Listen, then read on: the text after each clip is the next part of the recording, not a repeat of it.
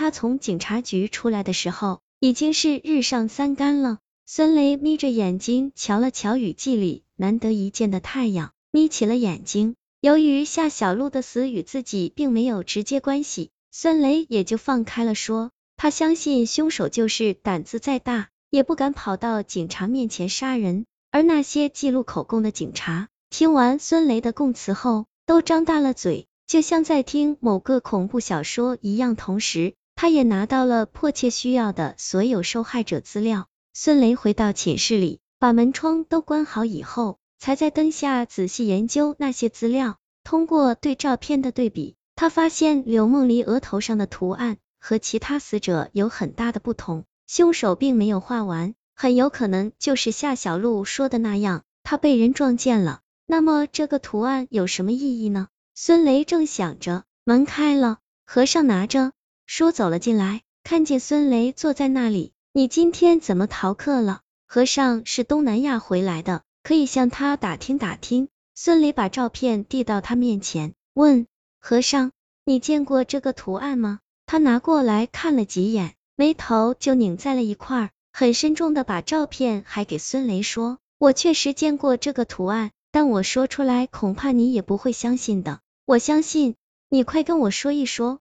孙雷拉过一把椅子，让和尚坐下，静气凝神听他所说的每一句话。和尚迟疑了一下，才徐徐道来：在东南亚地区，尤其是缅甸、泰国和马来西亚这三个国家里，蛊术是非常盛行的。降头师们都信仰真主大黑神摩诃叶，而这个神的额头就是刻画着这种图案。传说摩诃叶最喜欢吃人的生魂，就是通过这个图案摄取的，而降头师也就通过这个图案摄取别人的魂魄，练生人骨、血魂骨等邪术。和尚翻了翻这些照片，又说，即使是炼骨，也不需要杀这么多人啊，而且这几种蛊对降头师也有一定的反噬作用。难道是？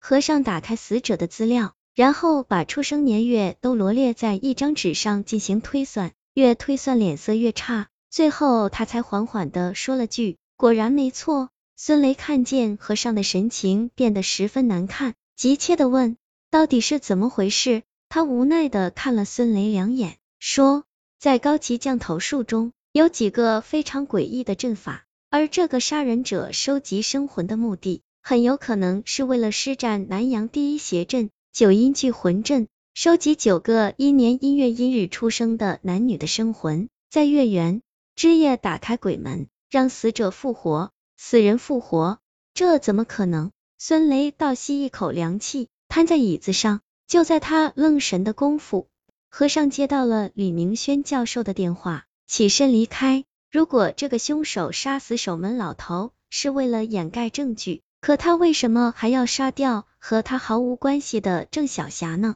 郑小霞的尸体上也有那个图案，凶手又是如何得知他的生辰的呢？带着这几个疑问，孙雷把郑小霞和柳梦离的资料拿在一起比对，发现他们是在同一天出生的，父亲的名字也完全相同，也就是说，柳梦离的那个同父异母的姐姐就是郑小霞。孙雷脑中闪现这样一个场景。郑小霞去城西师范学院去看她的妹妹，正好看见凶手杀死柳梦离以后，在额头上绘画那个图案。她尖叫一声，父近的人纷纷赶来，凶手放开尸体落荒而逃。可如果只是单纯为了灭口，杀死作为目击者的郑小霞并不奇怪。可是他的尸体上却有那个蛇形图案，证明他知道郑小霞也是三阴人。但是孙雷看过柳梦离的学校档案，其中在亲属一项只填了他母亲一个人，二者的死亡时间隔不到一个月。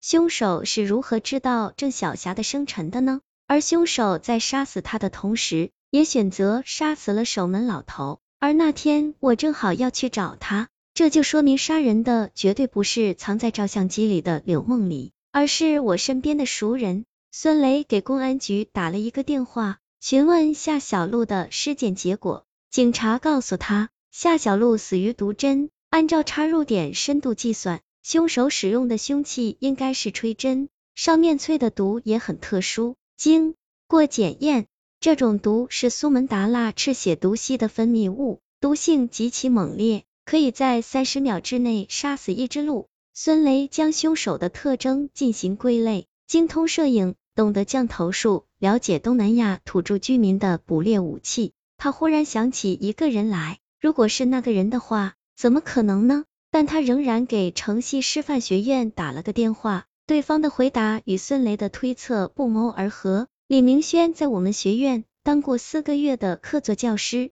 那么杀死柳梦璃和郑晓霞的人，十有八九是他。孙雷猛然回忆起第二张照片，和尚被他给叫去了，不好，他有危险。